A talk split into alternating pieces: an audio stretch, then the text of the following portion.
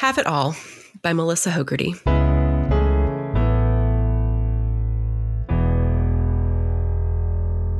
I throw open the shower door and a blast of cold air shocks my skin. Instantly covered in goosebumps, I grab my towel and step out. Was a hot shower the best way to spend these minutes of free time? I wonder. While the water was running, my mind wandered in a way that seemed productive. Each drop felt like an idea seeping down into my brain. But as soon as I turned the nozzle off, the chaotic swirl of real life slammed into me as fast as the frigid air outside the shower. I could have been actually writing instead of just thinking about it. I could have been reading or, heck, even painting my nails. Taking a shower just feels so mundane. I never regret it exactly, but I have a hard time appreciating the minutes I must carve out to take care of my physical body. I often wonder if those minutes could have been better spent on something more glamorous. I quickly slide into jeans and a sweater, trying to hang on to the words floating around in my head, knowing that once I step outside my bedroom, I will not have time to type them out fully. Before I open the door, I unlock my phone and urgently mutter, Limits, have it all, yes and no, into my notes app, hoping I will remember what I meant by these phrases when I reread them later. The first time I walked into a MOPS group, I was eight months pregnant with my first child. As an icebreaker, we drew a handful of M&Ms and then shared information about ourselves based on the colors in our pile.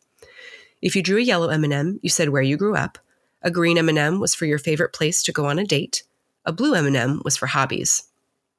Literally every other mom at my table declared her children were her hobby. I could not fathom this. I was excited to become a mother, but surely hobbies were things like crocheting and reading and Pilates. Humans are their own thing. People aren't hobbies. When it was my turn, I said my hobbies were cooking and reading, and I got a lot of knowing glances from the more experienced moms. Just you wait, they seemed to say. And it was true. I had no concept yet of how my life was about to change. My own mom tried to warn me. She told me that when my little brother came along, she accepted that she would not have personal time anymore. Her life had become about taking care of two kids, and little room was left for self care or hobbies. I knew right away that this was a cautionary tale, that I could never survive without time to myself. More than I ever wanted to fit in or to be invited, I've longed for wide open spaces when I don't have to be anywhere or do what someone else wants. I crave quality alone time most of all miles and miles of it.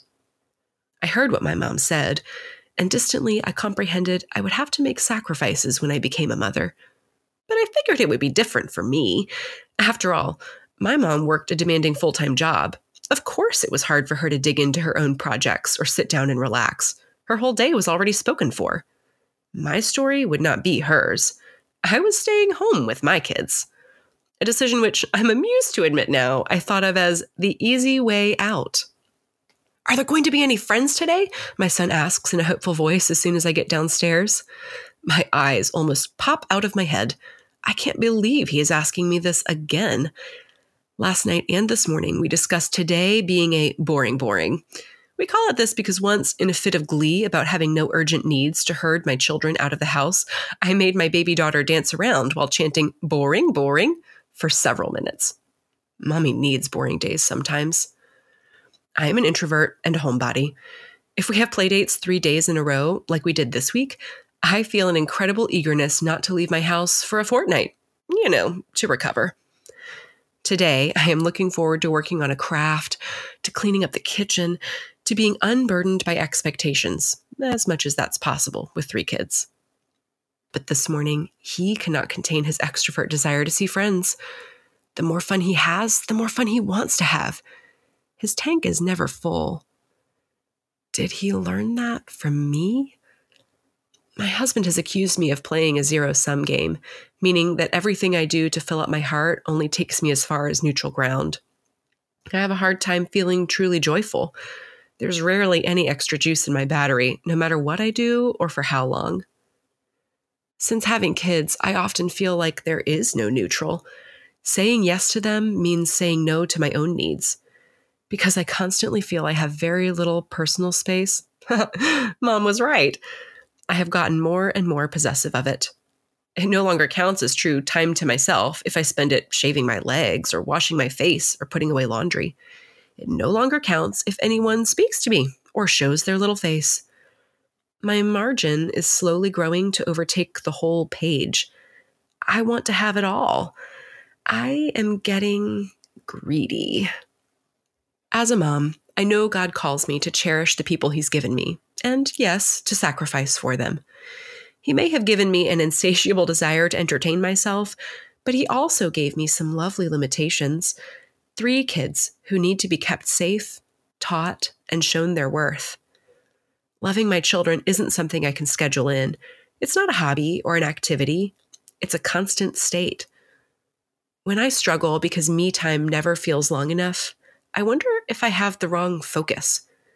What if the purpose of self care isn't entertainment, but preparing to do my job wholeheartedly?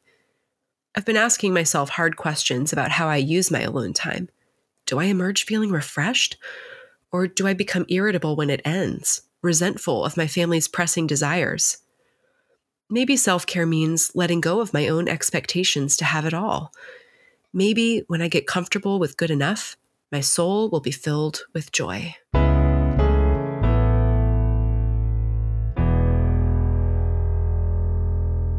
Melissa, once again, a lovely piece. Thank you so much for sharing it. Thank you. Today, I'm hoping that you will share what is one of your personal strengths or your secret mama superpower, which could be silly or serious.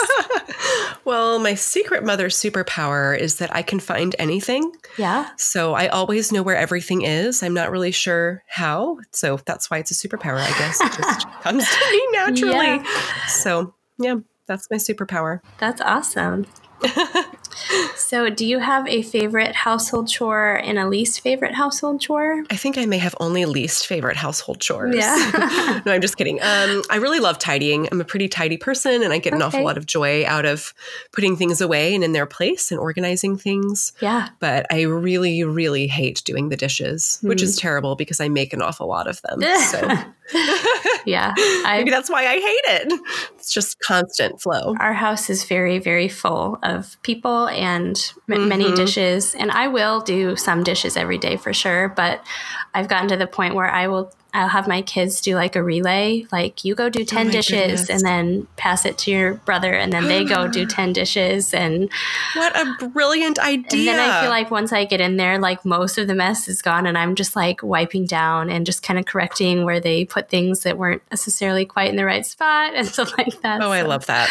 That's how I'm going to keep that in my back pocket for when I might Jake could maybe do it. He's 7, but I don't think that Caitlin could really manage that yeah. at 4. But maybe in a year or two we could try that. Yeah, we did did actually move all of our like plates and cups uh, and bowls to a cupboard that's it's kind of like a long thin cupboard next to our fridge and it's mm-hmm. at like the kids can reach it so they can actually unload the dishwasher themselves without oh, my help that's great at all which that's so great yeah it used to be in an overhead cupboard and they couldn't ever help you yeah. so i was like we're going to just make a weird like put our stuff in a weird spot so that you can do it. Rearrange. More convenient. Yes. i love that. Yeah. awesome. Well i would love to just hear from you a little bit more about this peaceful home series. We've been asking uh, what are the things you do to find create or cultivate peace in your home? I to be totally honest we've been struggling with that in our family a little bit lately. Yeah. i think um, you know how they say that three year olds are three nagers mm-hmm I have a four-nager. Mm-hmm. That doesn't sound like a thing, yeah. but she's she's um, very sweetly willful. Mm-hmm. And so we've been kind of struggling with having peacefulness in our house lately because of that. Um, but I think we do, we spend a lot of time trying to remind her um, of God's character mm-hmm. and um, who God calls us to be.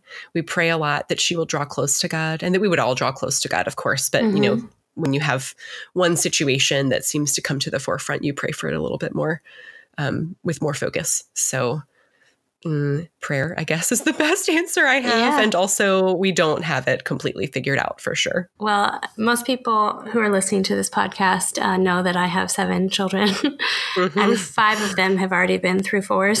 so I understand exactly what you're saying. Yes.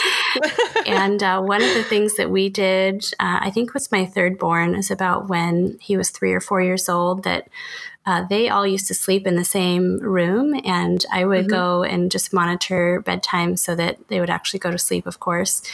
Mm-hmm. And mm-hmm. I would sit there and I just decided one day, I feel like it was just inspiration from the Holy Spirit, honestly, because I just decided we're just going to go through Proverbs. I'm going to open it up. Mm-hmm. I'm going to tell you what it says, and then I'm going to break it down and help you understand what it says. And so we were talking mm-hmm. a lot about what is wisdom and what is foolishness and just these ideas that you wouldn't normally just like spit out to your three year old, four year old. Right. Yeah. And I have to say, just having some language to talk about foolishness was really, really uh-huh. helpful uh-huh. and continues to be to this day. It's been years and years since then. But I think it's really good when we introduce our kids to terminology about the character of God or our own character or ways to describe different choices that we make. Um, because I love that. When they have a way to talk about that, uh, I think it we can be a little bit more successful getting through the rough patches.